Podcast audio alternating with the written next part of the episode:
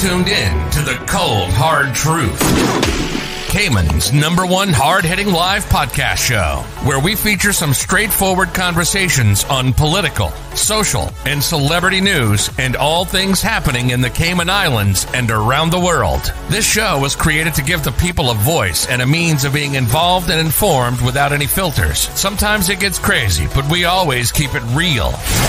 We bring you the tea piping hot. So grab your favorite beverage and join the conversation via WhatsApp at 324 1612. Email tips at CaymanMarlRoad.com. Now, here's your host, Sandy Hill, broadcasting live from the beautiful Cayman Islands.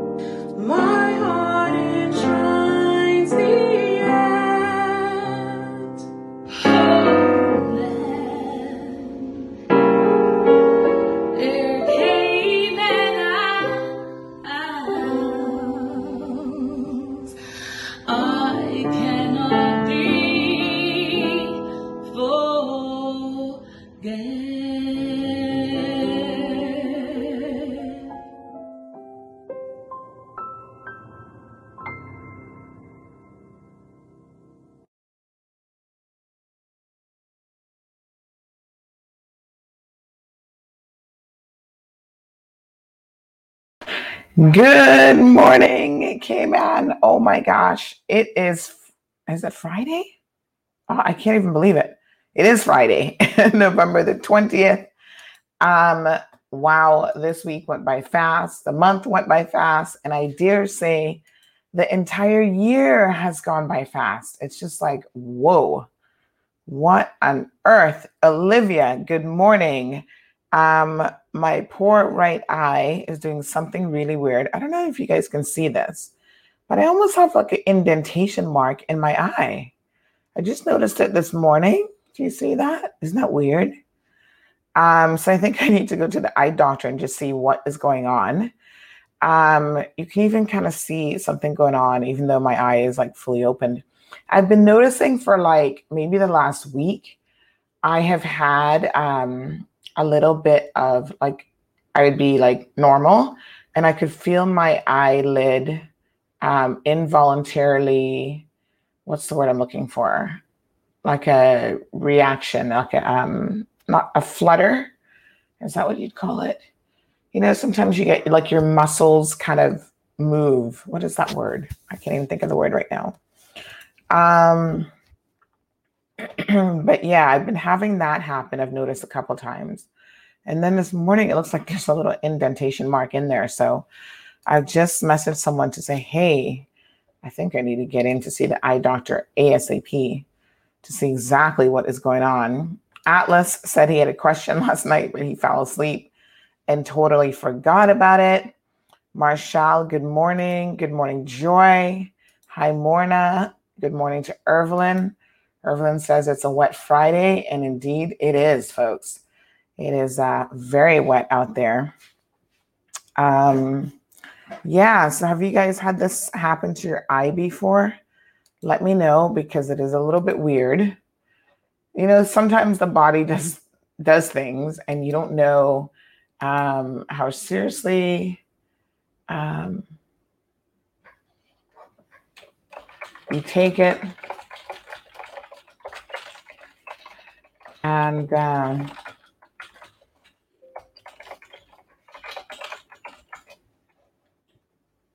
yeah, so I don't know. Yes, it's like jumping. It's like um, sometimes you have it like with your shoulder, other muscles just involuntarily moving. So Evelyn says um, you're going to see something you haven't seen in years, as we would say in Jamaica. Yeah, well, it's not jumping right now. It has been jumping before, like during the week and stuff. Maybe for the last week, I've noticed it a couple times. But today, I've noticed it looking kind of like weird. So I've not put anything on my eye, just put in some eye drops. And um, yeah, I think, you know what, Atlas, I was kind of wondering that um, because I really have not been getting enough sleep. I don't feel like this week at all. And I think I do feel like it could be just lack of sleep. And maybe I can just put like a warm compress on it and that'll probably help. So I'll um I'll see if there's anything twitches. That's word I was looking for. It's just voluntarily involuntarily twitches. Um but I do kind of feel like it probably is just lack of sleep. And I just probably need more sleep. And um, yeah. Um, so Crystal says it's happened to her before, lack of sleep. Yes, Nicole, I should go to my bed when nighttime comes.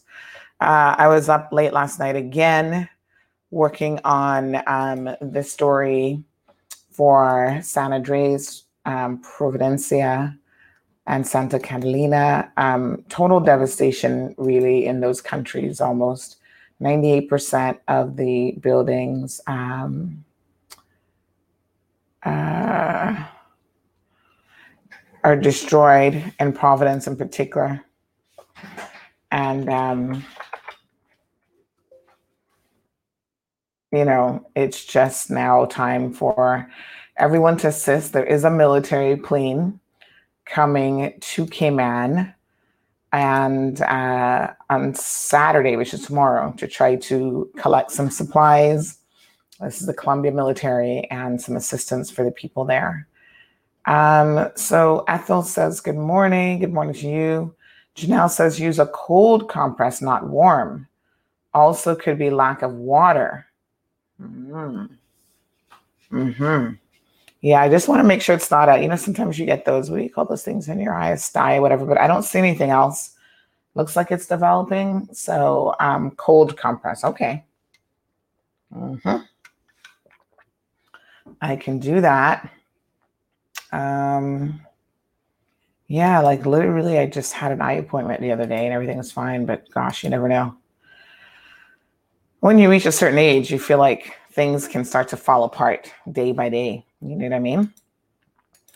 So um, the military plane is coming, and um, you can meet this evening at the airport park at 7 p.m. if you are interested in uh, being part of the volunteer effort to help these persons rebuild. They're looking for any and everything from building materials and supplies um, to, you know, um, uh, clothing, uh, products for women. Um, what else? Um, I know the Red Cross is in the area and they're trying to assist as much as possible. And um, they have galvanized their efforts there to really, you know, see how they can help. This is this has been a devastating situation for the region. Uh, Nicaragua and Honduras, of course, got hit not once but twice in basically less than two weeks. And so you see that most of the structures um, in these areas were a lot of wooden structures because you see a lot of wood on the ground. but needless to say, um, they are, uh, it's just gone. They're flattened. I saw one or two structures like this because there were some concrete elements to it. Like you see, the frame is still there, but pretty much, you know, everything else is gone. So um, it's just unbelievable that some people will, unfortunately, because they've lost their homes. There's about, I understand, 6,000 people on Providence, and they will be trying to live in conditions like this now just to have a semi roof over their heads. And um, the hospital there has been completely destroyed. So there's an issue of uh, injured persons receiving medical attention. The president of Colombia did arrive on the island um, almost immediately after he could to ascertain how bad the damage is. And it's pretty bad, folks. It really is pretty bad. And his um, military plane that went in there did take some um, initial supplies and I guess what they could take at this point.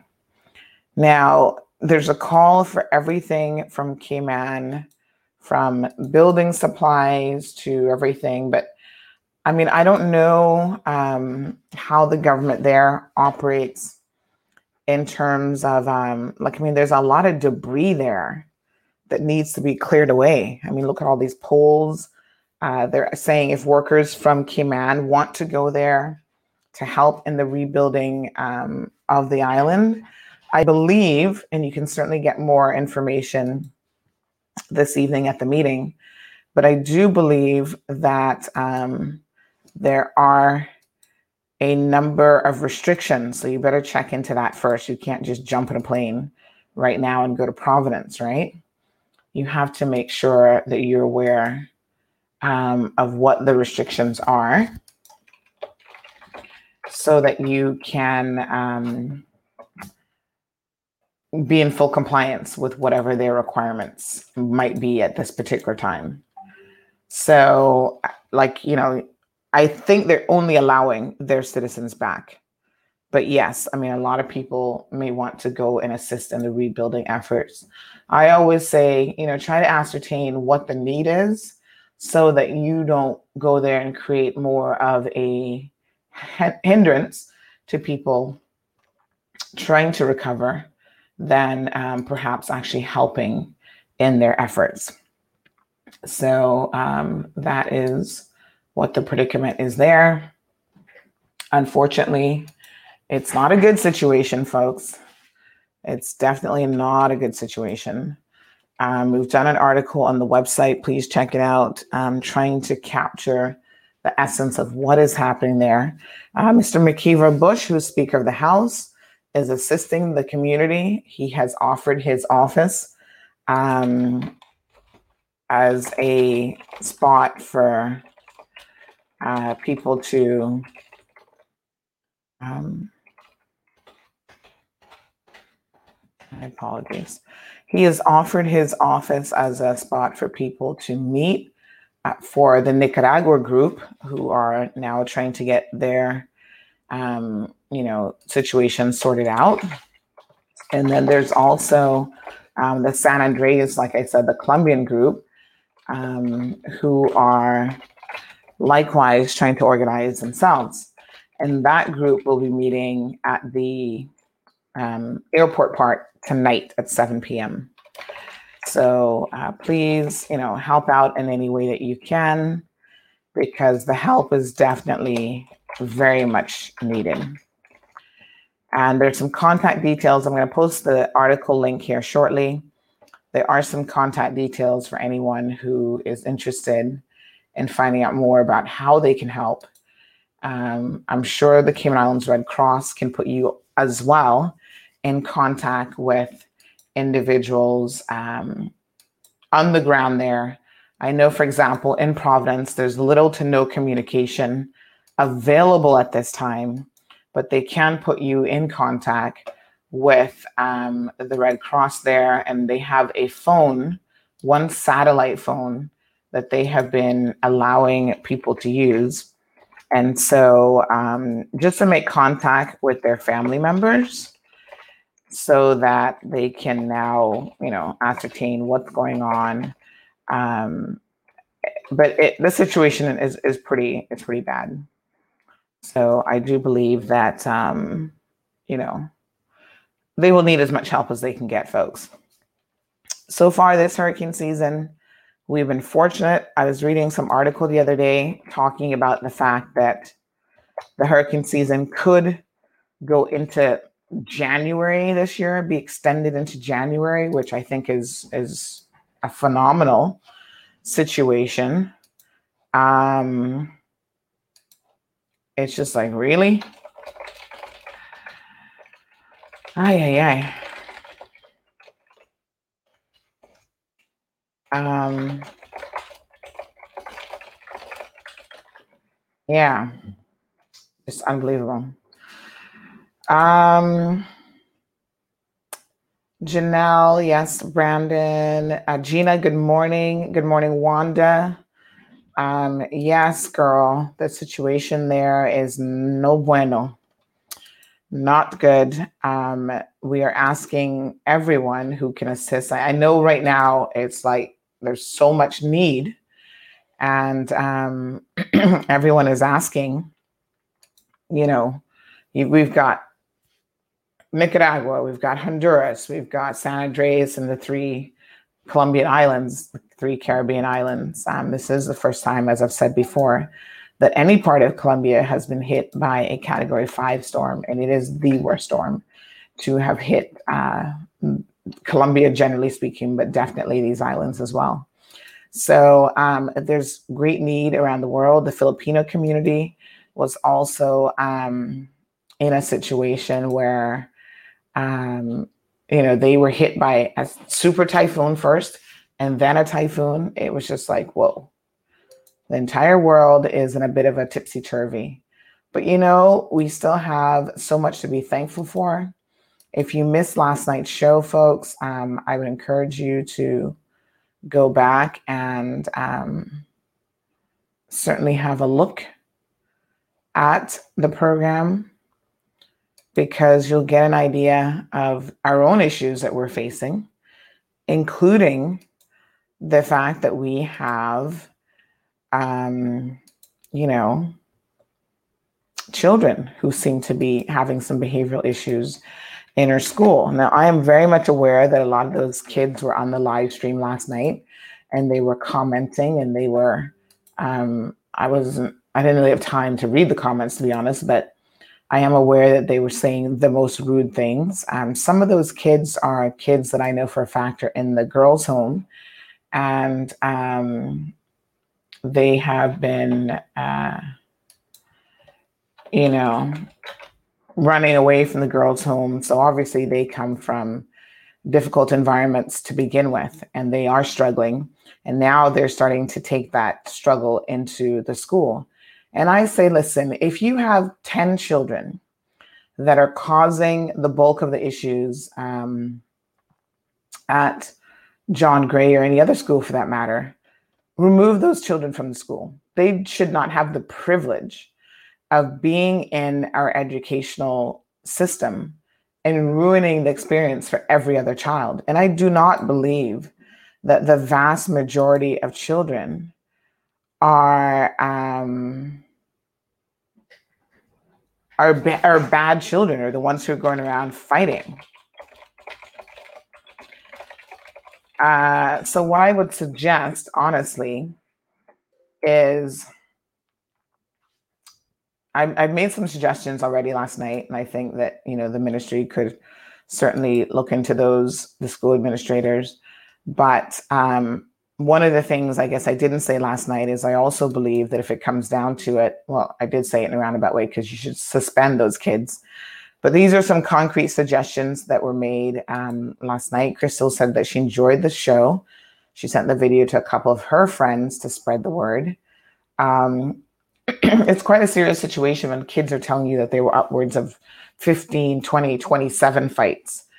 Um, so the first thing I suggested, no phones in the schools. Um, implement an immediate no phone policy. Uh, anyone who brings a school to a phone to school will have it confiscated by security at the gate, and uh, you'll be given a warning, and then suspension would be next on the list. Um, because part of what appears to be happening is the children uh, do seem to to want to um, tape it because they want the notoriety or the attention that goes with it going out there on social media. So nip that aspect of it in the bud. Um, anyone caught instigating or starting a fight should be suspended from school and offered counseling because clearly they're having some sort of issue. Um, police should follow up with criminal prosecutions. You know, especially when these kids are habitual offenders, they need to understand that yes, you might only be, I don't know, 13, 14 years old, but your actions already have consequences. And there are things that you can do that will land you in a juvenile detention center. Of course, we know here in the Cayman Islands, one of the major issues that we have is that we don't have a juvenile detention center because our subsequent governments um, throughout the years have failed us in this regard. And so, you know, our children instead um, are having to be placed in an adult facility, which is not beneficial to them because all ends up happening is that they learn how to be better criminals sometimes from these adults that they're surrounded by. So that is not the environment. And what they end up doing is putting them in, I guess, Kay's foundation care, which is the Frances Bodden or the Bonaventure home. And um, from the things that we've heard and seen about those establishments, they are also not running to optimal um, efficiency and being ran by staff who um, seem to just be there for the paycheck and care very little about the children. So, um, you know, there's there are a lot of concerns in that area as well. You know, we need to have the um, processes in place to be able to help our children. And if we don't have them in place, and then we start to have outbreaks of situations like this, the question becomes how can we expect any better? Like, seriously. So, um, suspension, criminal prosecutions, um, the parents have to be held accountable. I suggested having an immediate uh, emergency meeting with all students and parents to get the issues on the table. What is it that's going on? Is this truly just a situation of a handful of kids uh, causing the problems? And if so, um, you know, remove those kids from the environment. Like I said, they should not have that privilege. Um, I believe that all children should be given the benefit of conflict resolution and mediation classes, communication classes. I don't know other than the traditional, you know, subjects what else they are being given, but learning how to communicate with each other, how to resolve conflict, how to um, you know mediate a situation in my mind that should all be part of growing up. That should be part of the curriculum. Uh, you know someone says something about you what do you do about it? What are the steps that you take? Uh, almost like a miniature anti-bullying school uh, anti-bullying program should be introduced as part of the normal curriculum and if it isn't there and obviously i'm not personally in government school um, so I can't speak directly to their curriculum, but based on the actions and the behavior, I doubt that that it is available.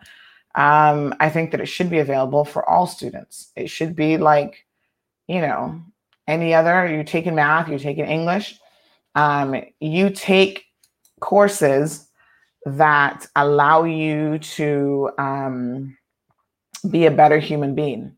You know, the soft skills, the um, uh, what do we call them? The um, emotional intelligence component of who we are, of our lives, makes us as equally or sometimes even more important than the um, academic intelligence. So you can have good grades, even you can do academically well. But if you do not have the ability to communicate in this world and to resolve conflict, um, you may as well not even have that degree or that piece of paper because you will not function very well in whatever work environment that you have to go into. And this is the God's honest truth, you know. We have all been in situations in our workplace, in our homes, and in the community where, yes, the benefit of knowing how to maneuver uh, a situation, how to talk your way through something, has been immensely important and probably has saved us from so many uh, different ordeals in life. So I think that that is uh, extremely important. Um, so I, I hope that there's some takeaways from last night, and I appreciate those of you who tuned in. I must say that the young people on Instagram were there, and I get that a lot of them are always like, you know, they think it's a joke. And again, you'd be surprised how many are actually listening, but because their friends are also watching, they feel the need to um, show out. You know, it's it's a, it's a thing. Uh, they get points, I guess, brownie points amongst their friends for pretending to be a badass, and most of them really are not. Most of them are crying out for help. Um, so Crystal says, "I wish Carnival was still here, having a place where children could go get out of the toxic homes and have fun." Um, I don't know that that's their real issue in terms of you know just a carnival is going to fix it. I think what is happening with our young people, Crystal, to be honest, is um, they're going through some severe issues that, for whatever reason, we have, um, you know, just not done a very good job of helping them navigate those issues. So, a lot of these children have grown up in homes where they have been abused. Uh, they grew up in toxic environments. They grew up with parents who um, are unaware of um, how to help them. And they are, in fact, doing things themselves that, you know, have caused great harm to their, their children and their families. And, you know, some parents just don't know any better. It's a multi generational issue. And if you don't know any better, then it's hard for you to do any better sometimes. Um, so we need to start focusing more on programs for uh, families that that need it. And I think every family needs um, some sort of help from time to time. We need to start um, really trying to um, make a point of um, giving them the resources that they need on a regular and continuous basis. And it should be mandatory. Like, I've never understood why you know, we could offer financial assistance to family. So we offer NAU assistance, for example, and we do not offer mandatory counseling, mandatory uh, parenting classes that should go along with that NAU assistance. So, yes, you need government assistance to help you find an apartment, pay for an apartment, and all these other things. Then you have to enroll in other programs as well compulsory for you to get that financial assistance. Why not? You know, so um, we're going to pay for your housing. We're going to give you food vouchers.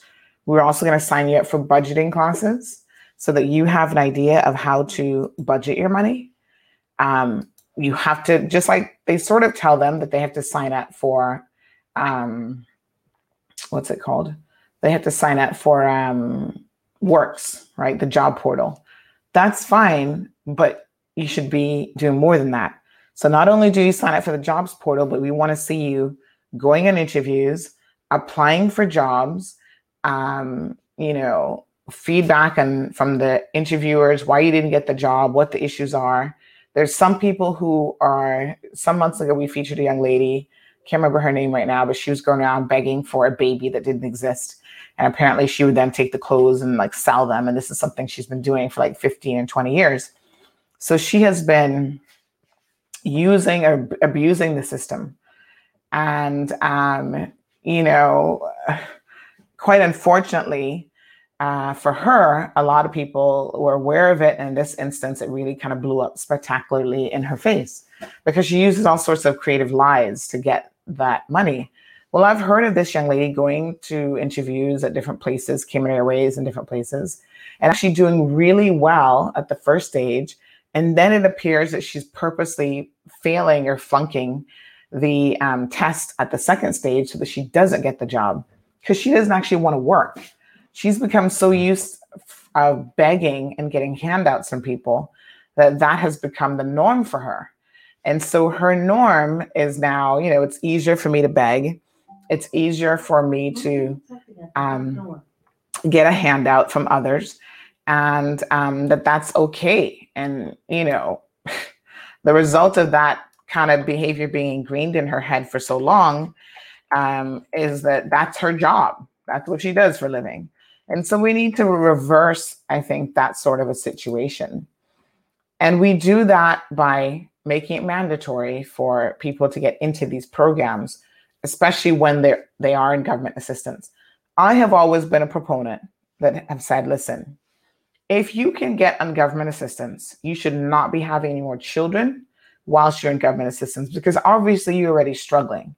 So I know a lot of you are not going to be comfortable with this idea, but mandatory birth control should also be a requirement if you are on government assistance. Yes, I said it. I have said it before and I'm going to say it again. If you are an NAU client, you should be forced to take a um, long term birth control solution. Um, because, you know, you're already coming to us, the people, the government, to pay for your bills. Fine, whatever. Um, but now you should not be having the luxury of having any more children whilst you're in government assistance. And I've seen too many times where that has happened. Someone is out there um, trying to, you know, uh, get government to pay for everything, and, and then they're laying down on their backs having more children. No, that shouldn't be the case. You go to the women's clinic at the hospital and you're forced to take a shot or whatever, the pill is a little bit hit or miss because you're relying on that individual to take that every single day. So it either has to be an implant that you get, your tubes tied. Let me be serious now. If you've already got three, four children, your 20s and your 20s, you don't need any more children. You can't afford any more children. You can't afford the three or four that you have.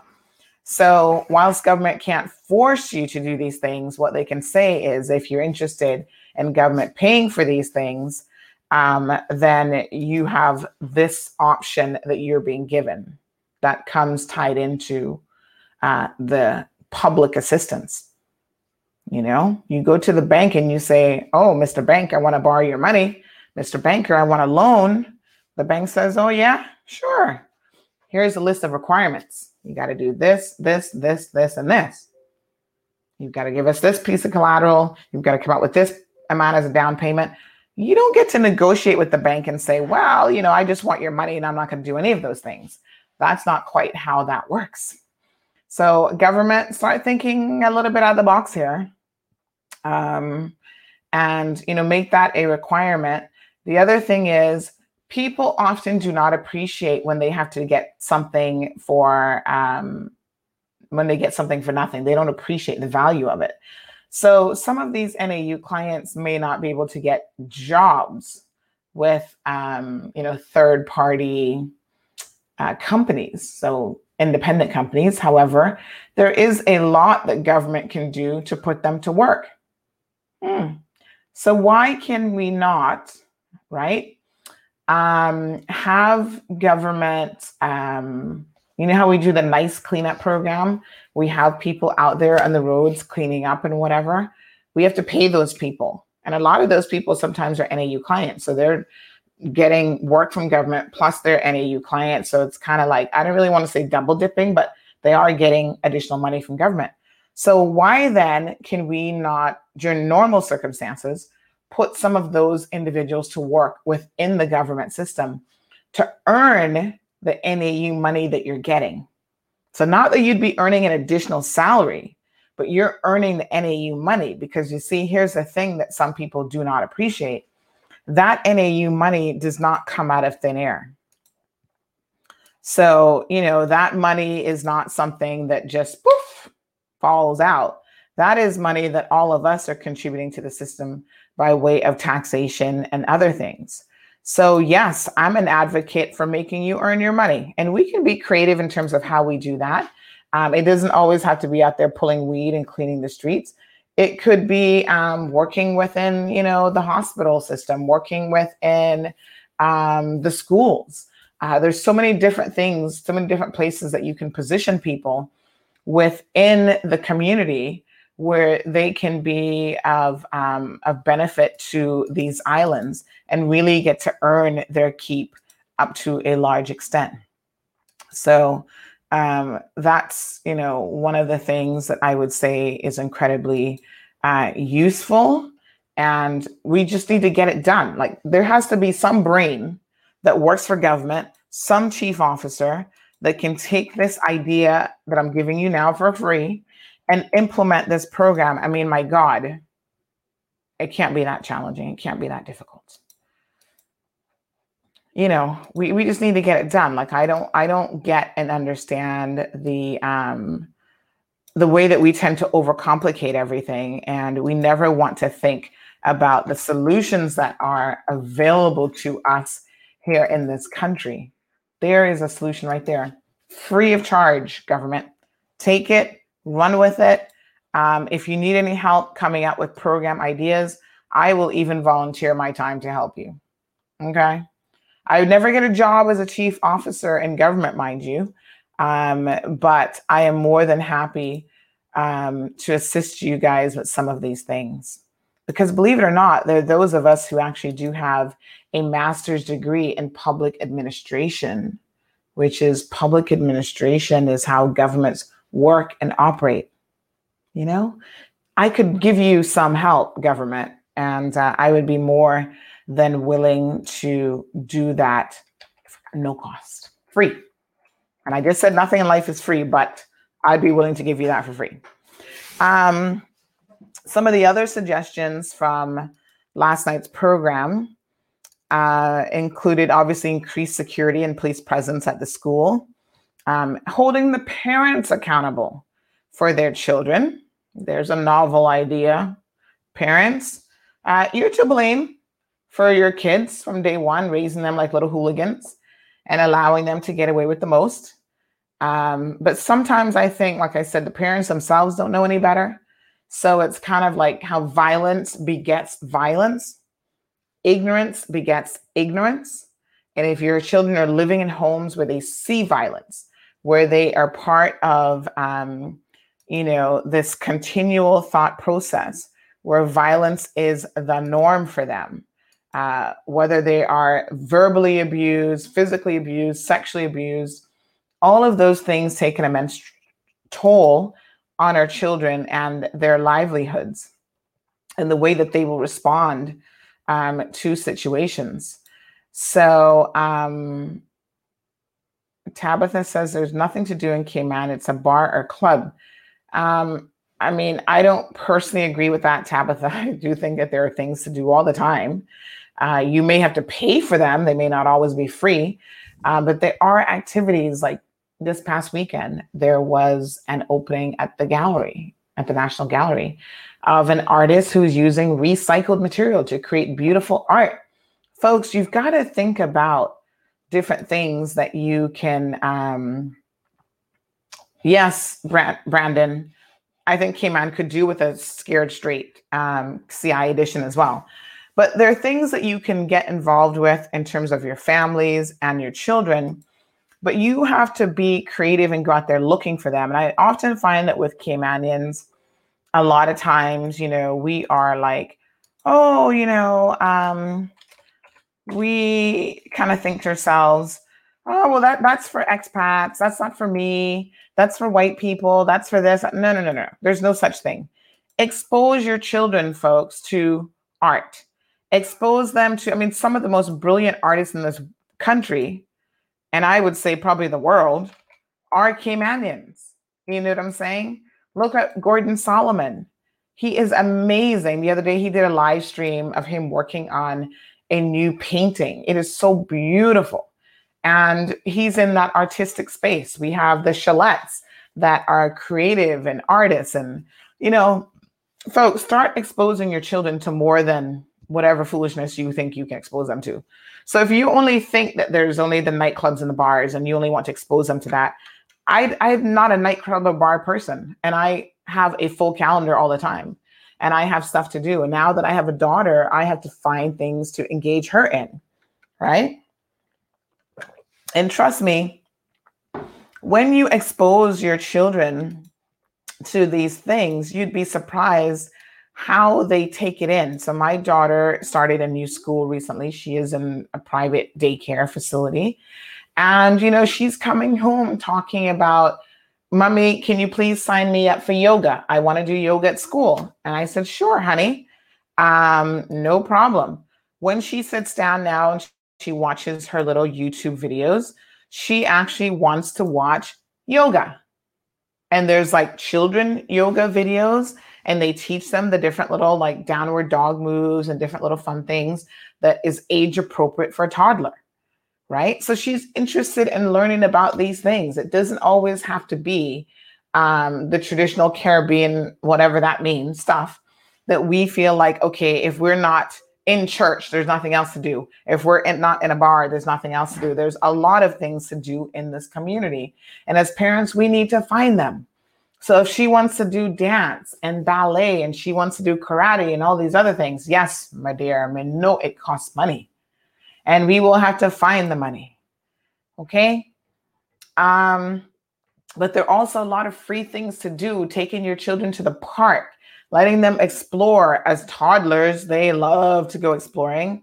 So her dad takes her to the park all the time because she loves to look at um, seashells. She likes to collect them. She's into soldier crabs. Lord, she loves a soldier crab. Can I just tell you? um, you know, but from a very young age, start to expose your children to let them know that there are fun things that you can do. You can just go out there and enjoy nature, take a nature trail, go for a nature walk. So if we psychologically put barriers up, and we keep saying, oh, there's nothing to do in Cayman, there's nothing to do. That's what you will believe. Uh, I'm in two groups on Facebook the Real Women of Cayman and the KY Mommies, which used to be K Moms. And both of those groups, on a regular basis, uh, post a lot of stuff that um, children can get involved in. So lots of programs, like I said, some come at a cost, some are free. And yes, I do think that uh, government could probably you know, do a better job of putting on more functions and also advertising when they do put things on. The National Museum has events all the time and nobody seems to know anything about it. You know, I'm always shocked that when I go to an event, how few Caymanians I actually see out and about at these things. Make your children go to the Humane Society. They're always in need, folks. Have them go to the Humane Society and um, you know contribute their time there walk a dog so maybe you don't want the headache of owning a dog but uh, walk a dog and um, get involved in those types of organizations. Lots for children to do right here in the cayman islands. Evelyn said it's called peer pressure. So let me tell you guys about a little program that i did way back when i was in high school talking about peer pressure. And again, this is a responsibility of school administrators. They get paid a ton of money to be able to come up with these ideas and implement these ideas, right? Peer pressure can work in the opposite direction, folks. Facts. Hashtag facts. I was involved in high school in what was called a peer counseling program. So as a teen that was considered, you know, relatively well behaved, I had good grades, I was in honors classes, AP classes, whatever. Um, I was one of the teen, one of the peer counselors, right? So they gave you a miniature training course on how to counsel other teens. It's not like you're a professional now, so let's be clear. And kids could then, um, if they were having an issue, they could decide to come to another peer because you guys know it's easier for kids to talk to each other, which they're all doing anyway, than to them than for them to go and talk to an adult. So if you have them talking to the right kind of teens and not teens who are ignorant and don't know what they're telling them, going to give them bad advice and you know, encourage them to get into badness. If you have a cohort of um, teens who are uh, trained and on the right path and available to help their other peers, even if it's just a listening ear. So, what we do is once per week, we were assigned um, one or two people, and once per week, we would meet with those individuals and just sit down and talk. And they would, you know, tell me what was going on in their lives, what was happening at home, if they were struggling with certain things. Of course, there would be a legal obligation on a child, even that if someone said, I'm being abused in my home, then you have to report those things. Um, but if it was like, you know, my friends are bullying me, you know, what do I do? Um, I'm having, you know, some issues in this class. And the teen, the peer counselor was given guidance notes on how to direct those kids to available resources. Folks, I'm in my 40s. And there were programs when I was in high school. So, you know, this is well over what I graduated high school at age 17. So, this was a long time ago. You do the math. And there are programs then in the States, because as you know, I grew up primarily in the States. There are programs there that would help you with homework. There was a homework line. So I could call an 800 number because my aunt was a little bit older. So a lot of times she was not always equipped to help me with my homework. During the hours of, you know, you get off of school like at three o'clock. By the time I got home and had my snack and whatever, it was like five o'clock. And then maybe five to seven, I'm doing homework. If I needed help, there was an 800 number, two, two, two, that I could call. And I could call that number and say, okay, I'm working on my algebra homework and I have no idea what this question is. They had different people. So they had a math expert, English, social studies, social whatever, different subjects. And then they would patch you through to that individual. And that person was sitting there waiting and taking phone calls, and they would help you with your homework. So if you said, okay, it says X plus Y equals, you know, um, X plus 50 equals 25. Um, what is X? And I don't even know how to work my brain around this. That person say, okay, these are the steps that you need to take. They're not going to just give you the answer. They're going to walk you through. How do you figure it out? This is what you need to do. And I cannot believe, I've always wondered, why don't we have something like that in Cayman? These things are simple to implement, folks. Who is the education minister? Juliana O'Connor Connolly. Please pay attention. These things are the easiest things in the world to figure out. In fact, let me clue you in on how easy of a fix this is. Right? Thank you, Ruby, listening from Florida. Um, Crystal, the mentoring program and the peer counseling program can actually be very much um, merged into one. So here's how easy of a fix this is, folks. We don't have the resources in Cayman um, to set that up. This is what they're going to tell you. Oh, we don't have, you know, a lot of math experts who can sit down tutor kids. Hmm. What world do we live in, folks? This is 2020. It is the 21st century. You know what you could do? Free advice here, folks. I'm giving it to you. I've got lots of ideas that are easy to implement. You utilize Zoom, Skype, whatever the heck you want to call it, patch into those available resources overseas because they are free in America, right? So even if you have to sign up Caymanian children to have access to those databases and those resources for a small fee, you do so. And now they can link in via Zoom. They can get help work homework help via Zoom. So they'll have a Zoom group or Zoom number that they can tap into and call for help and someone who can help them with their homework. You have a child that needs to talk to someone, okay? they can uh, tap into counseling because they don't want to talk to anybody in Cayman.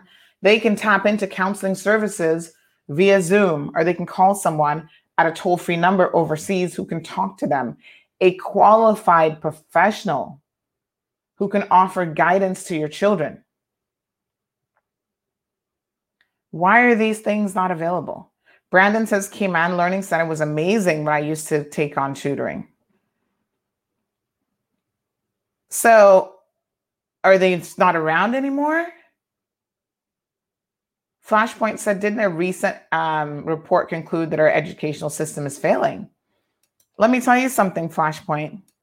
No one could say that any of that was recent because we have been failing for a very long time and we have known that we're failing for a very long time. I think the last report that they have, there were some marginal improvements. And, um, you know, those marginal improvements are being, oh, let's give ourselves a pat on the back. There are baby sing along classes from day one, sometimes offered for free. I used to take my daughter to the one at Camana Bay that was in the bookstore. It was no cost. And, you know, Miss Isadora, um, what's Izzy's last name? Uh, Ferrero, she does these classes all the time. Now, sometimes there is an associated fee, and other times, like I said, at uh, book, um, what's the bookstore Camana Bay? Um, whatever it's called. Can't remember right now. The classes were free on Saturday mornings. And every single Saturday morning, I would take my daughter because little Gigi loves to sing and dance and whatever. And I would take her to these classes, and lo and behold, I would take a look around me. And the few Caymanians that I would see in there, I thought, where are they? Why are they not here? You see what I'm talking about? This is where now we as Caymanians have to do our part. We can't continue to blame other people, to blame the system oh, the system isn't working. There's nothing available. There is stuff available. We just are not doing it. We're not seeking out these resources. Oh, that's for us. Caymanians don't do that. We don't take babies to sing along classes. Why not? Singing and exposing them to music at a young age actually helps to develop other very valuable areas of the brain that will help them with math and other skills later on in life. So it's actually very important. I just feel like our people haven't been educated about these things, so they don't know. So they're easy to discount it. Um, Walton is asking if there is still a structured life skills program in schools. If so, what's the name of it?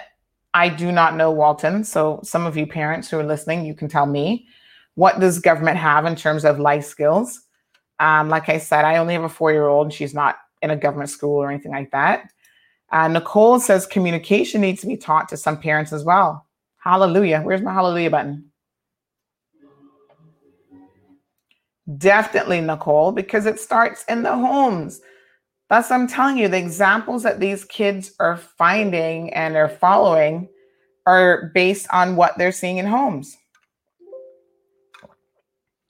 So, of course,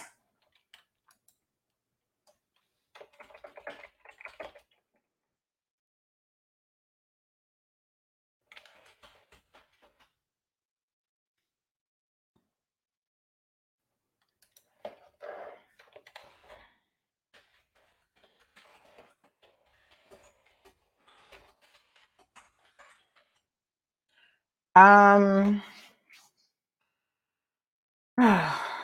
So, yes, Nicole, it appears to me that some of these kids have no clue how to handle a situation without being physical. Once again, that's what they're learning at home. It's more than likely they're being treated rough or bullied at home or in other situations and don't know any better. We need to educate everyone involved with the children. Thank you, Nicole. Nicole, this is why I keep saying to parents, and I know as Caribbean people, um, we believe in beating our children. That's how we were grown up. and, uh, you know, we believe that um, what's the saying that we use out of the Bible, which has actually been very much misconstrued? Um, spare the rod and spoil the child. That's a saying that we have ingrained in our head. And yet, I have not found a single parent who can explain to me, who can take that biblical passage, which is talking about the rod of correction. The Bible doesn't say the rod of beating, it says the rod of correction, right? And explain to me when they have ever seen a sheep, because this is a, this is an uh, an analogy situation now where it's giving you a story. Um, you've got the shepherd and the sheep and the rod of correction, right? Where have you ever seen a shepherd use his rod of correction to beat a sheep into submission? It doesn't happen. So, in our heads, okay, let me break it down for you, folks. We were pulled out of different areas of Africa, Ghana, South Africa, wherever. We were brought to this part of the world on slave ships hundreds of years ago. Our slave masters beat us into submission. That's what they did. They raped us, they degraded us, they raped our men, they call them, you know, son of a SOB. Look up the history of where that terminology comes from. They beat us into submission. They forced men to sleep with their own mothers in order to produce, you know, the strongest, what they thought were going to be strong children to work out in the fields. We were a piece of property to them that only had value up until your ability to produce out there and to earn money for these plantations. Okay.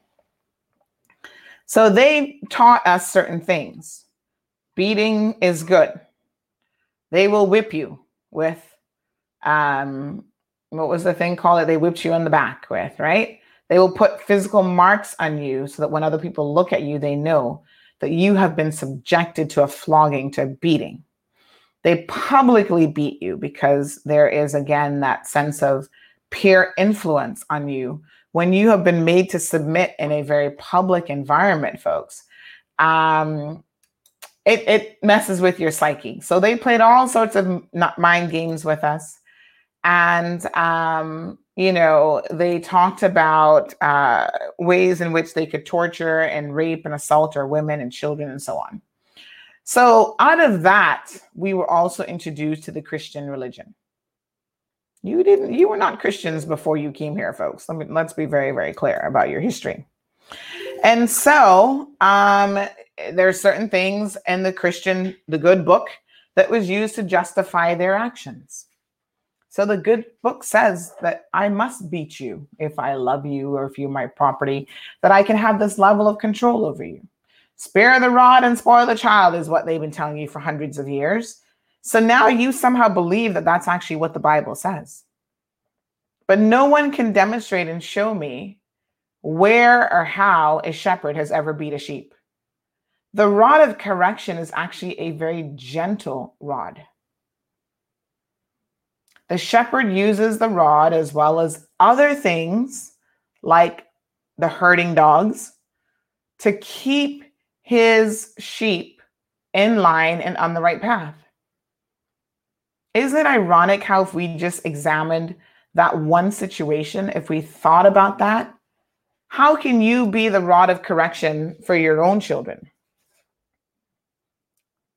Those herding dogs, they could be other people in the community, other people in your schools, these peer counselors that I'm talking about, other children to help guide and mold your children in the right direction. Your rod of correction does not have to be a physical rod. You do not have to beat your children. You don't have to yell at your children. You don't have to be grabbing your children up. You can raise the most amazing children in the world with kind words, lots of love. Yes, there are times that you have to be firm, but being firm does not mean that you need to be yelling and screaming at your children and tearing them down from the inside out. That's not what the rod of correction is all about. But we have been so misguided over the years that this is exactly what we believe. So Karen says, agree. That's why you teach children to think for themselves and know who they are. Teach them to have strong minds and confidence, and therefore no need to fit in and please other people. Karen also says that there are people who should never have children. I agree with that a thousand percent.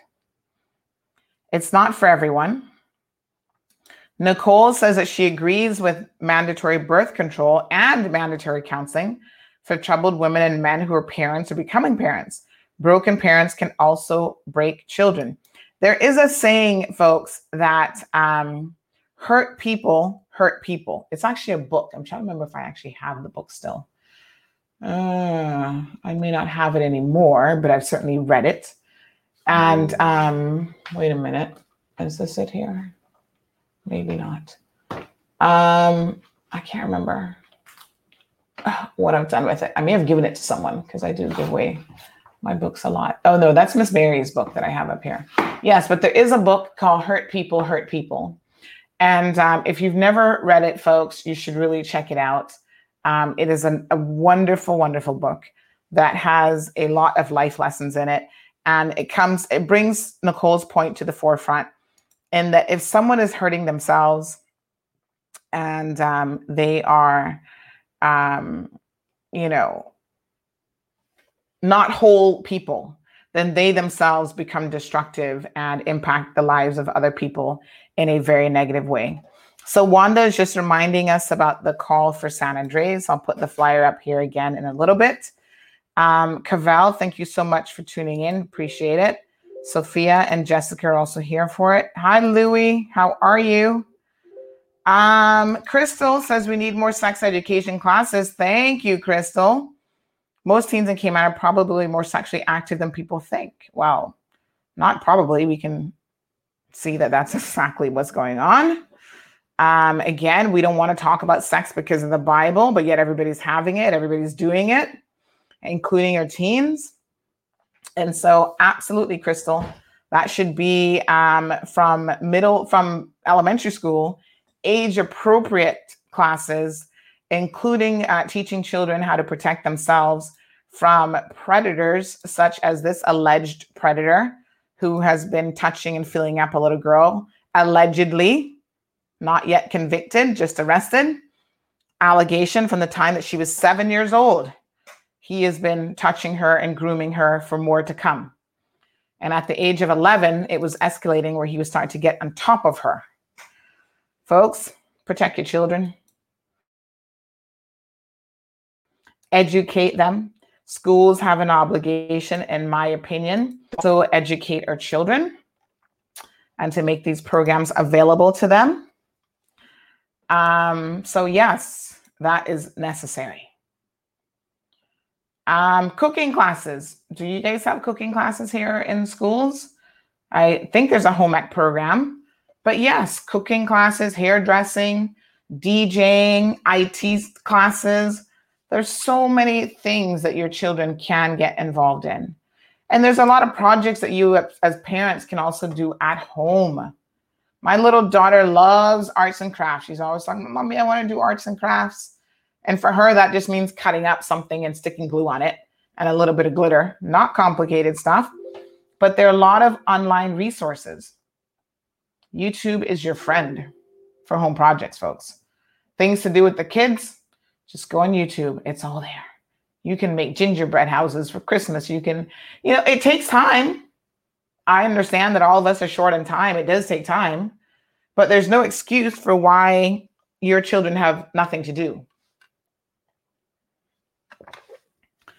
Um, Sharon says that people we have working with our children clearly only care about their paychecks. Well, here's the thing, uh, Sharon, I want to address that. Um, one of the reasons um, that um,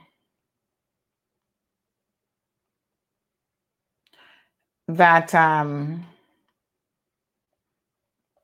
sorry, I've just got someone who said that I can get in to see the eye doctor this morning just to have this eye checked out. If it's nothing more than I need more rest, that's fine. But I just want to make sure. Um, you know what, uh, Sharon? again, this is a failing on us as Caymanians. So we go out there and hire some of the least qualified people in the world to be helpers. Let's let's think about this for a minute. They don't know how to barely clean their houses. They might know how to sweep and mop. Some of them can't even do that. Been mopping with dirty water. Uh, they don't know how to disinfect anything, right? Out of sight, out of mind. So you look up above eye level, full of dust.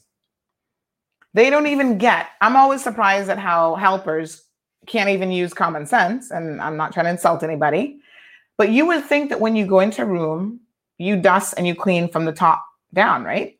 So you do like your fans first, cupboards, whatever, and you bring it down. You bring down the dust and then you do the floor.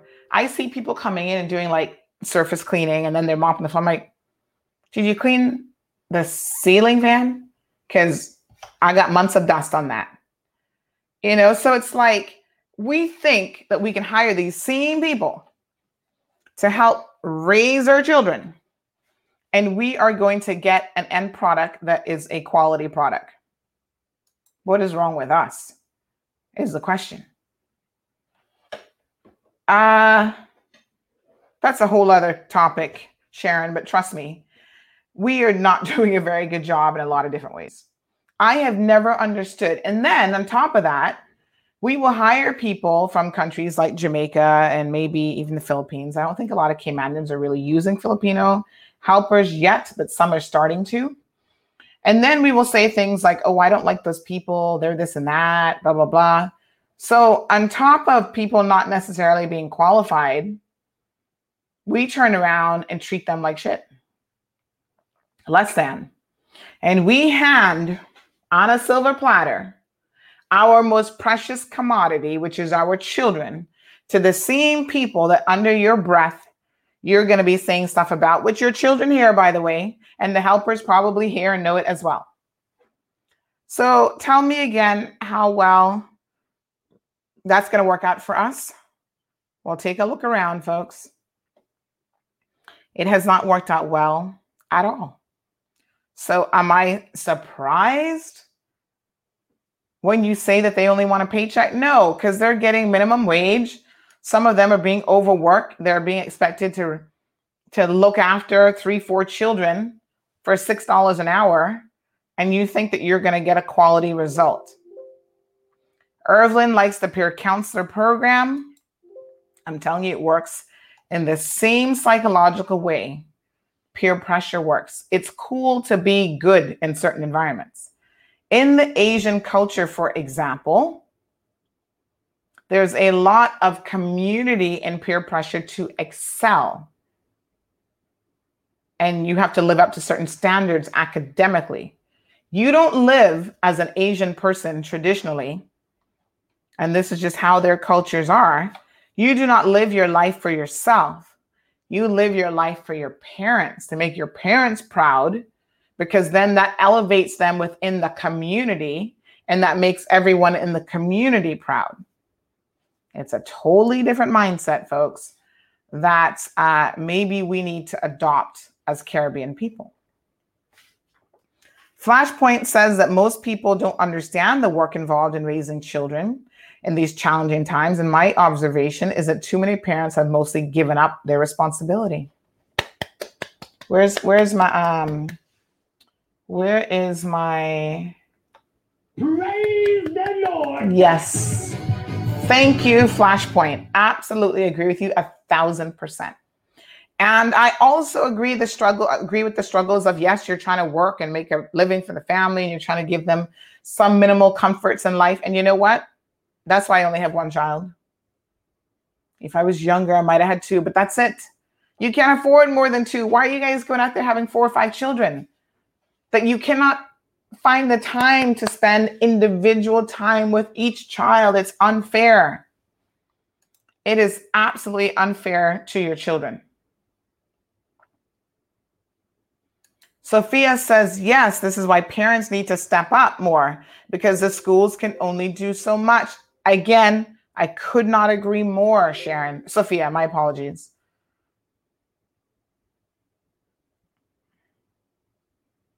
So Sharon says there are math experts here that they want you to pay for. Sharon, I'm telling you, there is a way around that. Um, you know, Karen admits that she's mathematically challenged. And so she uh, sacrifices a portion of her salary to pay for extra help for her kids. And she's trying to be a responsible parent.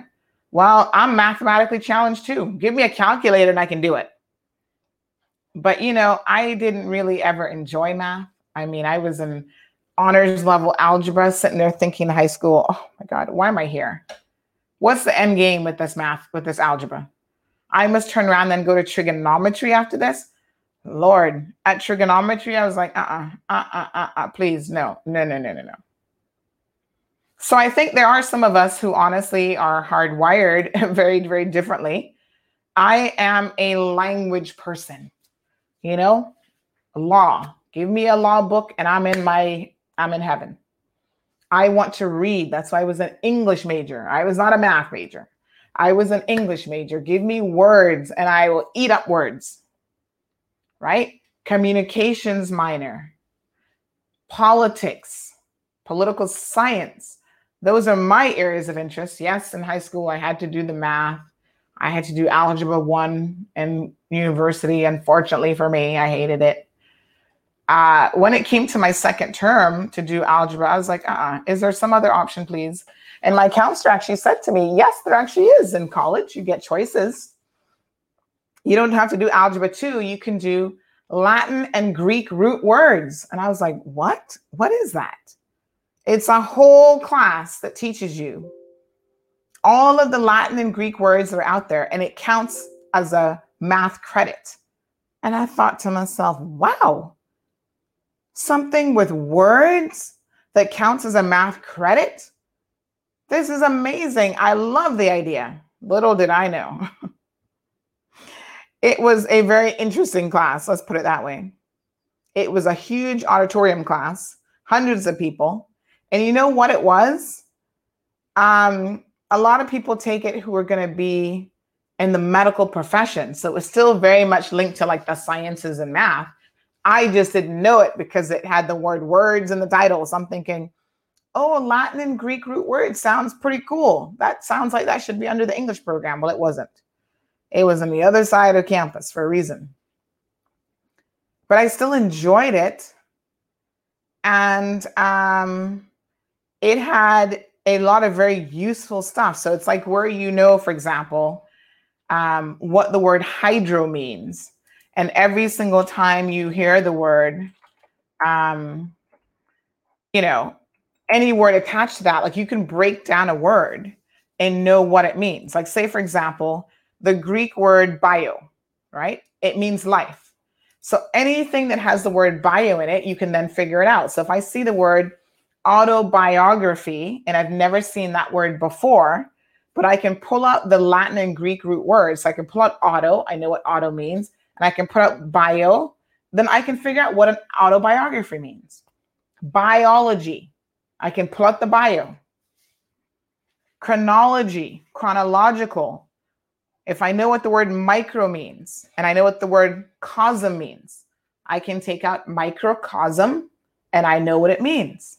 Even if I've never seen a word before, because of my having taken this class, and trust me, the problem is there is an extensive list of Latin and um, Latin and uh, Greek root words.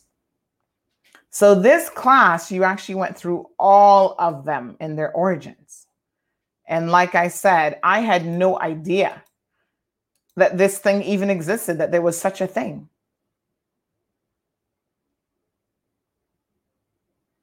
It's really, really interesting in case you're in case you're inclined to look it up. So say for example, um, the word um, the the the root um, acer means bitter or pungent or sharp or sour, right? That's a Latin word. So then you put that into something like acrimony, acrimonious, and you know moni and monious. You can go, oh, I know what acrimonious means. Acidic. You know, acu means sharp. So think about words like acupuncture, acute. And uh, it was a great opportunity for people in the medical profession. Like I said, pre med students were really, really um, very much into that. And I took the class. And it was such an eye opener for me to this day. It was one of the most interesting classes that I took in my university experience. It's like when I took a class in logic, they actually have classes in logic, folks. And you'd be surprised that there is a logical way to logic. I know that sounds crazy, but um so yeah, you know, that taught me like, wow, this is how you look at a lot. This is how you there's an argument to this. This is how it works. And so that helps with you building cases. Like if you were a lawyer, how do you get from A to Z with a jury? You walk them through some logical steps. You put holes in the argument of your opponent. Miss Darlene says, from her experience as a soccer and basketball mom, I see too many parents using these outlets to act as their children's babysitters. They drop them off as if moms like myself were looking out for their kids. Not good. And thank you, Darlene, for mentioning the importance of other activities like soccer, basketball, netball, physical activities, folks, are very, very important for your children. It helps them to build team. They understand how to be part of a team.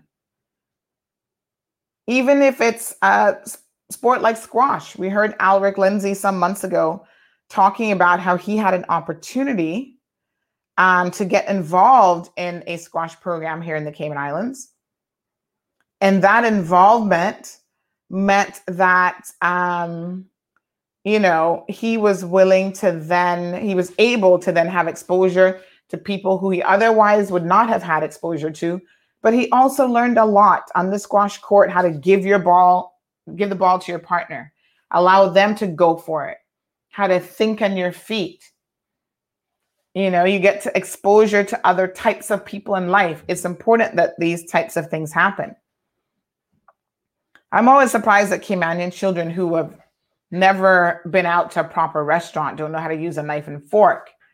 They've never, um, you know, been to uh, a friend's house who just happens to be from somewhere else in the world so that they can learn things about other cultures and other people.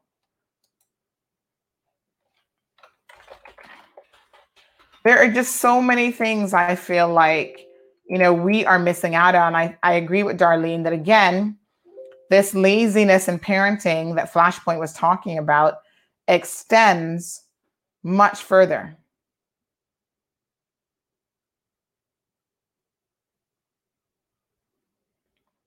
So Rovina says that um, it's a lot. There's a lot of different ways that you can parent. You can raise up your child, not beating them up. You can punish them um, with what they like and at the same time sit down with them and talk to them. That's the key, I think, that is missing from a lot of parents when they try to discipline their children. They don't have the conversations about why and to help children at their level to understand why this isn't right.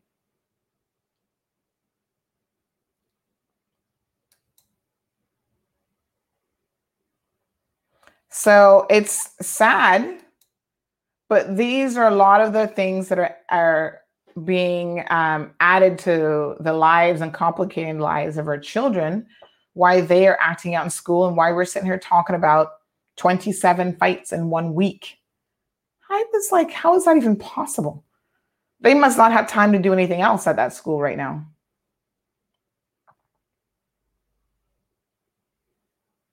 Sophia says, bake cupcakes.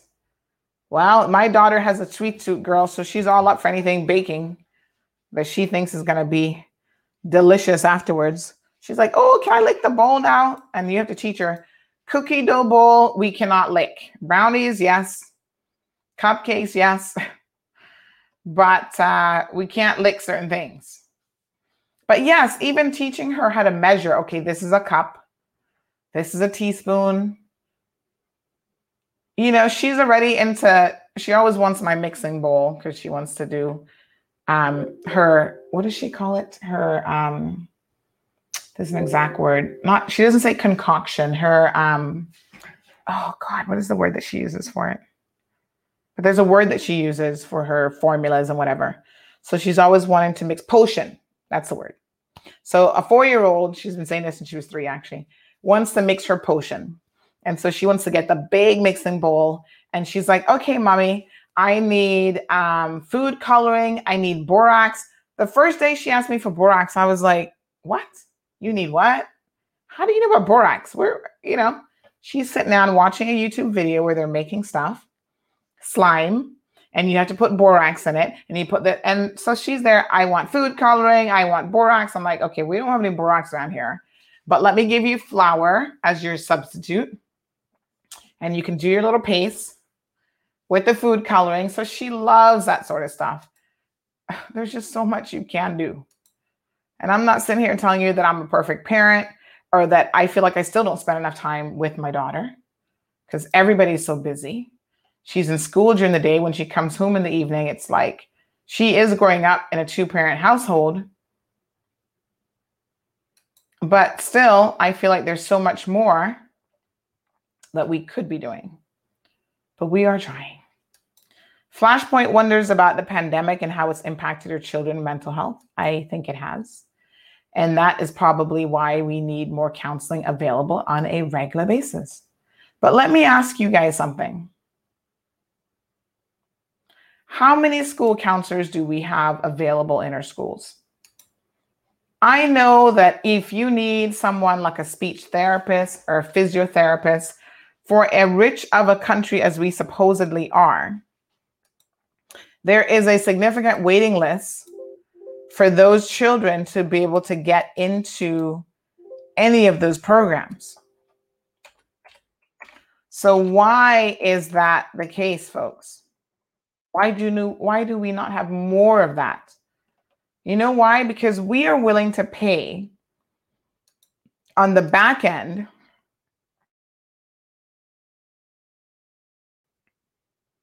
for uh, programs and services to try to fix the issue, to try to fix their families, to get them into NAU programs and so on, instead of doing it as a preventative measure.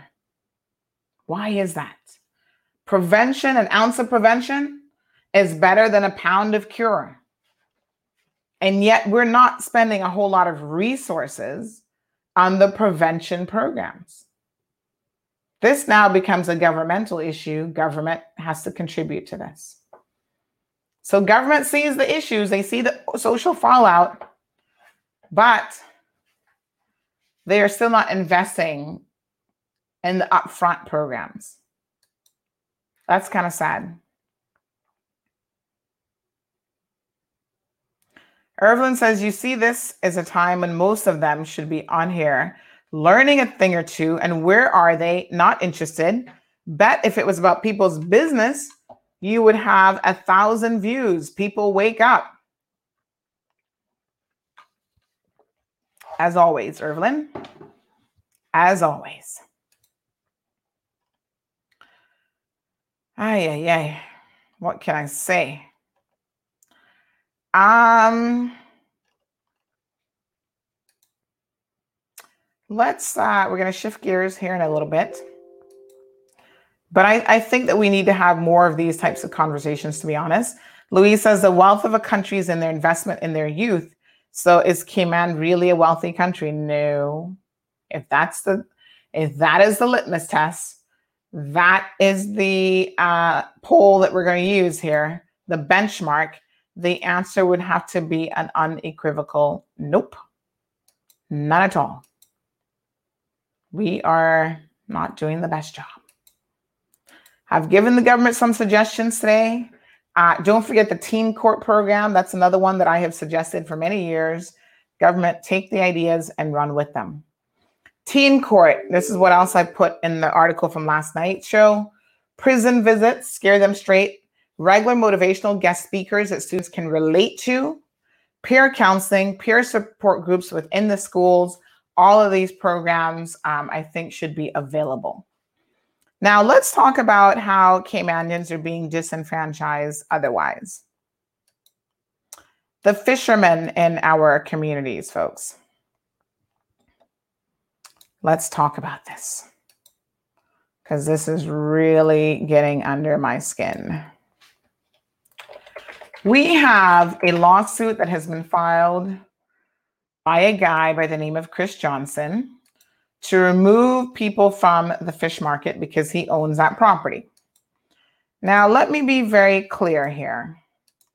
I do not want to say that if a man owns a piece of property, that we should be encouraging uh, people to think that they can do whatever they want with someone else's property. However, I do have some questions about how this has come about. If the fish market has been there for some 50 something years, which is what we heard from the fishermen at the market, their um, fathers before them, and even in some cases, their grandfathers, they were saying were out there um, as fishermen doing their thing. How can it be? How is it possible then that Mr. Chris Johnson has managed to acquire this property under the noses of the people? I guess it's always been in private hands, and these individuals were just permitted to be out there. There he is. Everyone says, Who is this man? I don't know. He owns some company, Chris Johnson and Associates or whatever. He's a developer and businessman. But how did he acquire this property? When and how did he acquire this property? Is my question. Well, I guess it must have been a private sale. So, yes, okay.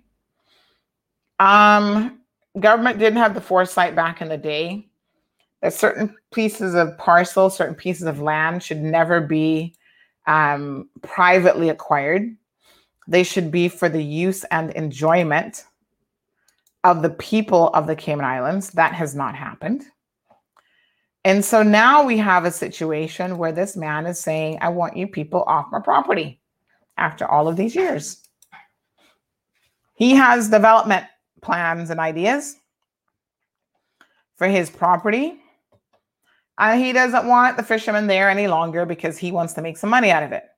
Now, here's a picture that someone has shared of what the area used to look like many, many years ago.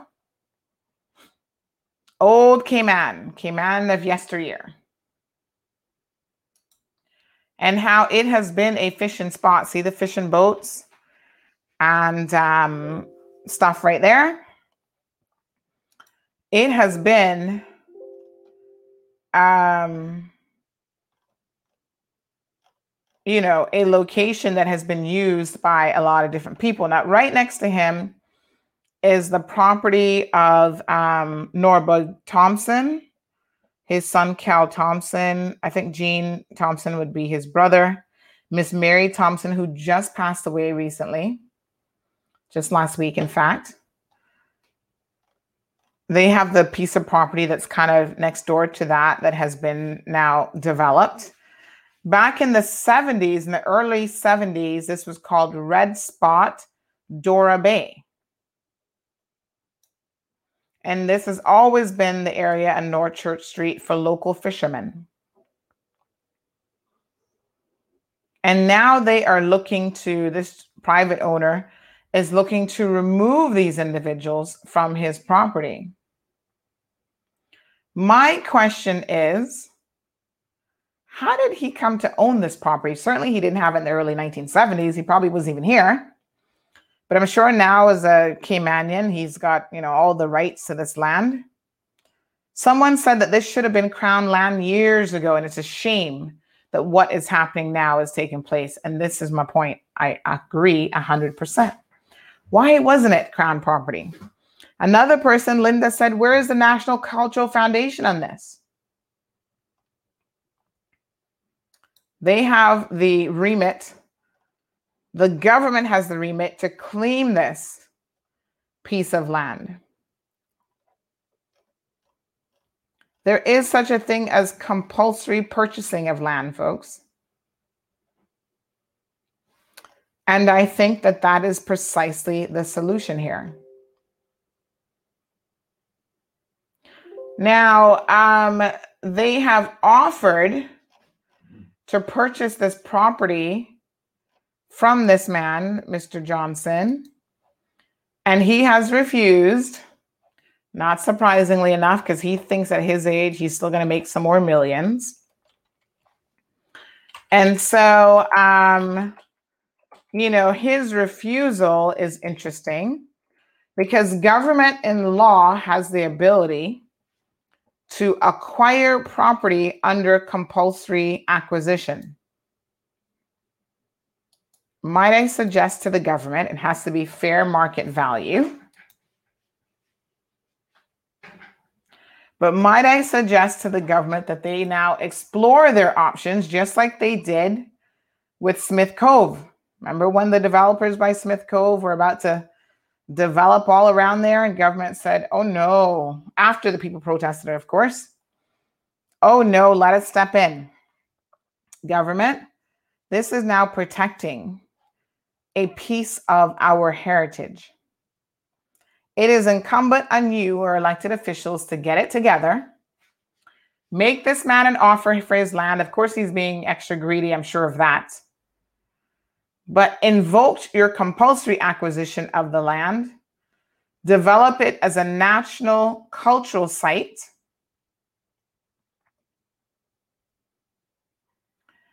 And allow the fishermen to remain there. Now, you know, sometimes people get under my skin with their nonsense. And this man happens to be one of them. Because his lawsuit that he filed, I want you guys to hear what I'm about to tell you. Because there are times when people insult me with their behavior. And um, this is one of those cases where this man has insulted me. What he has done, listen to this, folks. He has taken um, this lawsuit and put documents in there. I think his lawyers are Broadhurst. And he has said certain things in this lawsuit. I'm going to just pull it up. Give me one second here. That I find to be over the top and ridiculous. Let us be very clear, sir. It's your land. You said it's your property. You're greedy. You want to do whatever with it. I'm not even going to call you greedy. You just want to make more millions, whatever. Yep, that's your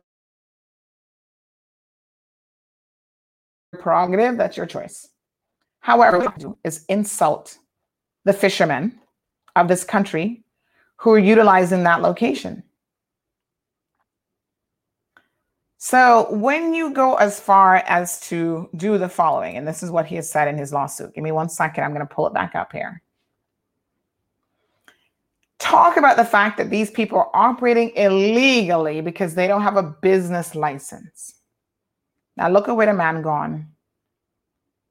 Oh, they don't have a trade and business license, he says. Therefore, that is going to put me at risk. Really, sir? How many years have people not been there without trade and business license? 50 years? Before you even came here? You look like you're over 50, so I can't really say before you were born, but at least before you came here, they were there. And that would mean they were there before the existence of even the trade and business licensing system. So now you want to talk about they're acting and operating illegally. Christopher V, let me tell you, hold on one second. Let me pull up the lawsuit. I got it here. So this was filed in Grand Court on November the 13th.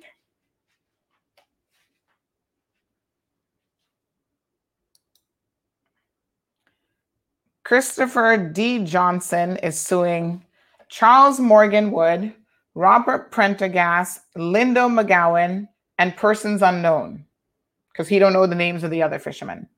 And in fact, the writ says here, the writ of summons says that the only person he really knows is the first person, Charles Morgan Wood. He doesn't know Mr. Robert or Captain Lindo or anybody else. Now, you guys would have seen the interview that we did with them at the first of the month talking about this situation. So um, he says the plaintiff is and has at all material times been the owner and entitled to the possession of property located opposite 42 North Church Street. When he says he is and has at all material times, what material time are we talking about? Certainly, he wasn't the owner forever. At some point, he acquired it from someone. So when I saw that as the first paragraph of this writ of summons, I thought to myself, that sounds a little weird. So it's undeveloped beachfront parcel. And I really wonder what the hell this man think he can put on this. Oh, it's going to be a private beach. Let's put up some uh, more, what do you call them? Um, cabanas and, and sitting chairs and whatever to be able to charge people. You know what? Government should never in a million years, I don't care who owns it, allow that beach to be developed into anything. They should inform Mr. Johnson from now. Sir, you want to keep the land? Go ahead and keep it, but you'll never be able to do anything with it. It is there for the beautification and enjoyment of the public. I wonder how quick he'd sell it to them at that point. Oh, I can't do anything with my land? The irony of this is when Norberg Thompson um, obviously his children at this point, some years ago, were trying to develop that property next door. Who do you think was the main objector? The same man, Chris Johnson. So he was objecting to them doing anything with their parcel, which is actually uh, now, I forget what's in there, those little buildings and stuff. Oh, he was objecting to all of that. But he don't want nobody to tell him what to do now with his piece. So he has filed the lawsuit, and it goes on to say the first defendant is known to the plaintiff. The other defendants, both those named and unnamed, were not known to the plaintiff. On or about October the 20th, 29th, the defendants entered to the property without the licensee's consent. Because you remember now what they have said is during COVID, the government moved them down further down, claiming that, oh, they needed more space to spread out blah, blah, blah. A lot of people are in the opinion that the government was really in on this with Chris and trying to get them off of his property so that now he could make this claim in a court document. You see how he's tried to reset the clock? Pay attention, people. Don't make people take you for a fool in legal documents or otherwise. So now he is attempting to reset the clock about, oh, yeah, they've been trespassing since October the 29th, 2020. What about the 50 years that they were there before? So that small break in time, I guess he is now going to argue is a sufficient break because they may have had permission before, but as of October the 29th, they've entered the licensed premise without the license or consent of the plaintiff and took possession. So now, in other words, he is saying that they are trespassers. He goes on to say that they've erected a tent and table on the property from which they purchase fish, process those fish for sale, and then seek to sell the fish to the general public. This act amounts to a trespass by the defendants, and trespass is continuing. Then this is where he insults me to my core, Mr. Chris Johnson. God don't like ugly. And you just went below the belt here. In addition to the trespass, he says, this legal document says, the defendants are in breach of both the Trade and Business Licensing Law 2019 revision and the Public Health Law 2002 revision, in that, number one, the defendants are engaged in the business of the resale of fish on the property. The defendants do not catch the fish that they seek to sell on the property. What does that have to do with anything? I mean, they're fishermen and they're bringing in the fish. And I was like, what?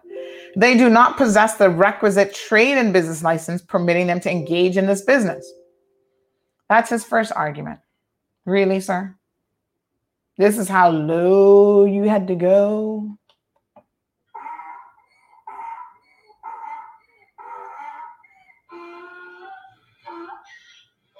Jackass. then he says, as part of the business of the defendants, the defendants process the fish by cutting them on the wooden table on the property. The property does not contain running water or electricity. There's no bathroom facilities. Dude, really? The defendants who are handling food for the purpose of sale to the public are accordingly committing a statutory nuisance. Hear, hear this one now. This is when you go, boy, you can hear some real foolishness. Statutory nuisance, he says. Pursuant to Section 7.2 of the Public Health Law, as well as being, um, let me see here. He says, as well as being in violation of the Department of Environmental Health's guidelines for the operation of temporary um, food facilities dated May the 13th of 2013. Given the unsanitary conditions, the actions of the defendants is a public health hazard. This is where this man has gone with this. So he's claiming it's a public health hazard. Ay, ay, ay. Here we go. And so now his argument after making those assertions is that, well, if all of this is true, he is suffering a loss. So he continues, he said he's suffered. I, I don't see where he's proved that he suffered a loss because there's nothing there that he suffered loss, but he says he has suffered and continues to suffer loss and damages, according to him. More particularly, the loss of use of the property, damage to the property. How they damaged the property? Okay, that point wasn't made anywhere, but all right. He, they just threw that into the mix in the legal documents. And the risk of claims arising from the defendant's unlawful actions on the property. So now he's saying because you are there on my property acting unlawfully, you don't have a business license, you are handling fish in an unsanitary manner, according to him, that exposes him, the owner of the property, to liability. So he's claiming an injunction possession and order for possession of the property, an injunction restraining the defendants, their servants, agents, or others, damages, so on and so forth. So, folks, this is what this is where it's at now. It's in court. Yes, my dear child, jackass is the right word for him. Uh, Ed says that that piece of iron shore is below the high water mark line so how can he claim it? Well, he can claim it because our government ain't doing nothing to protect the people of the Cayman Islands. That's how he can claim it. They're not enforcing right of ways. Talk to Billy Adams. They're not enforcing the high watermark rule.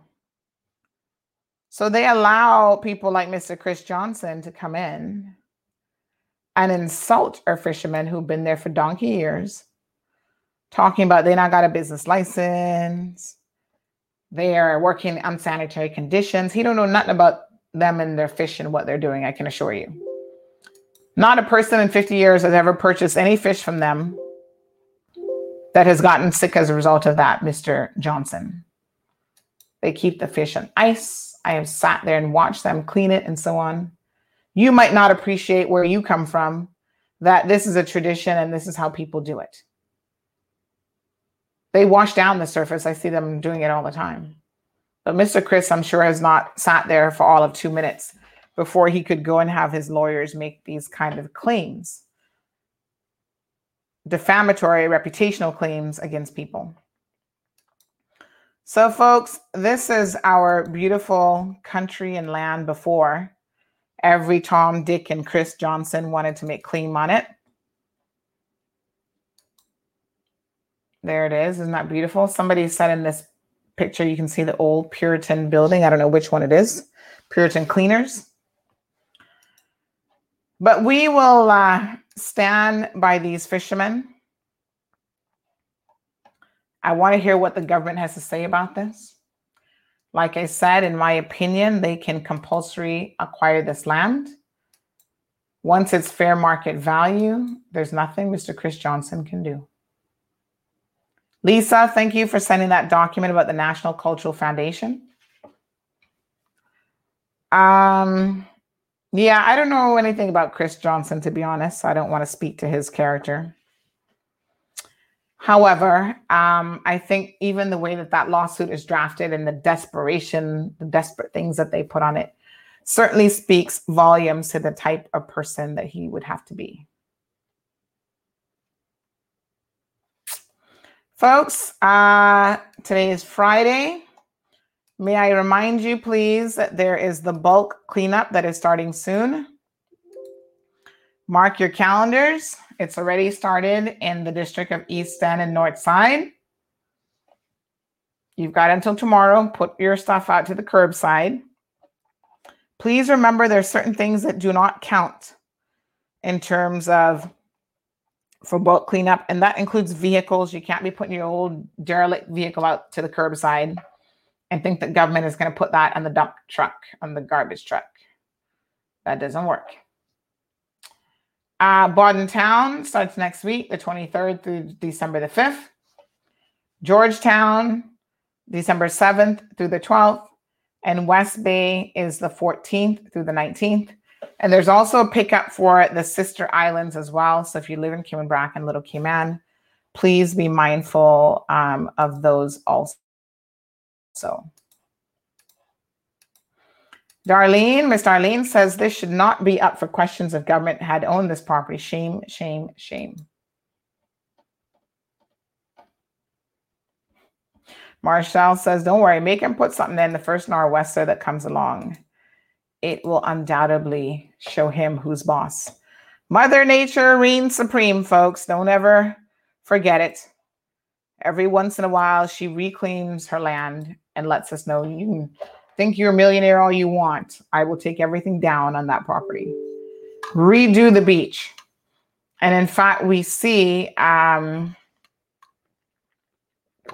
recently what's happened on Seven Mile Beach in the vicinity of um, what's the property that Donut uh, Dot owns there? Um, oh, help me out here. One of those nightclub or coral beaches, like back there. Mother Nature has reclaimed that recently in a very interesting and spectacular way. The beach has basically disappeared, folks. I got to get out of here. Anyway, we're going to end a little bit early today. I'm going to go to the eye doctor and have them look at this eye and see what well guan. And uh, not calico. Um, this is this is uh, West Bay, but it is uh, closer to West Shore Plaza. Um, ugh. Well, you guys know where I'm talking about. I think Coral Beach, um, Royal Palms area, like back there.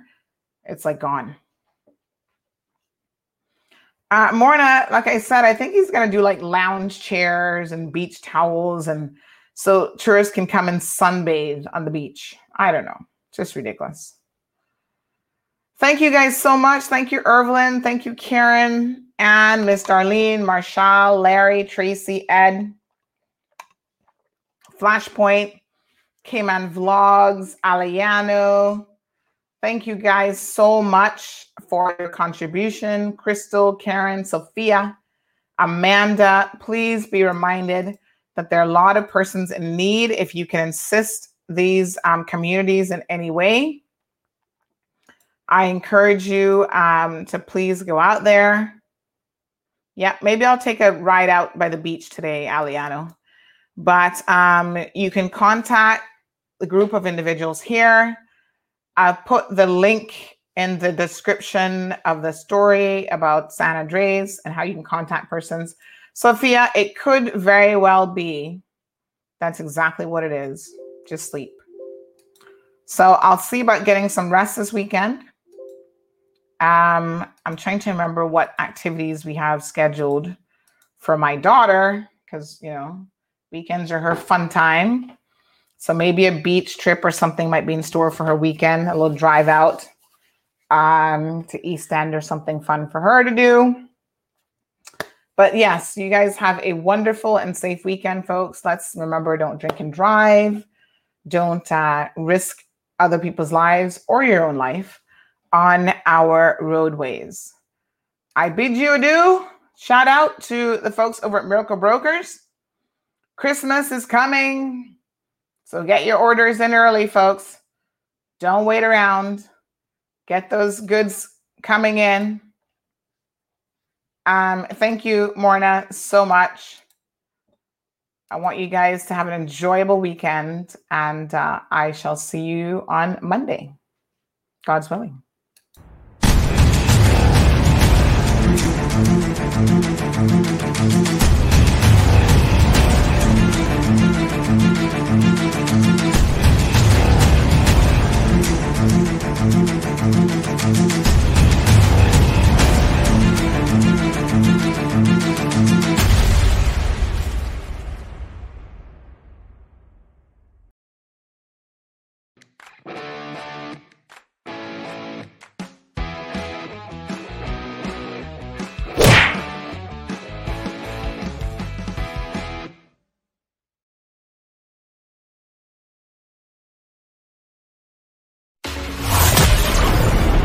For tuning in to another edition of The Cold Hard Truth. Make sure to check Facebook for showtimes and more information and the latest news at CaymanMarlRoad.com. Subscribe to our IG and Facebook pages to get the latest happenings.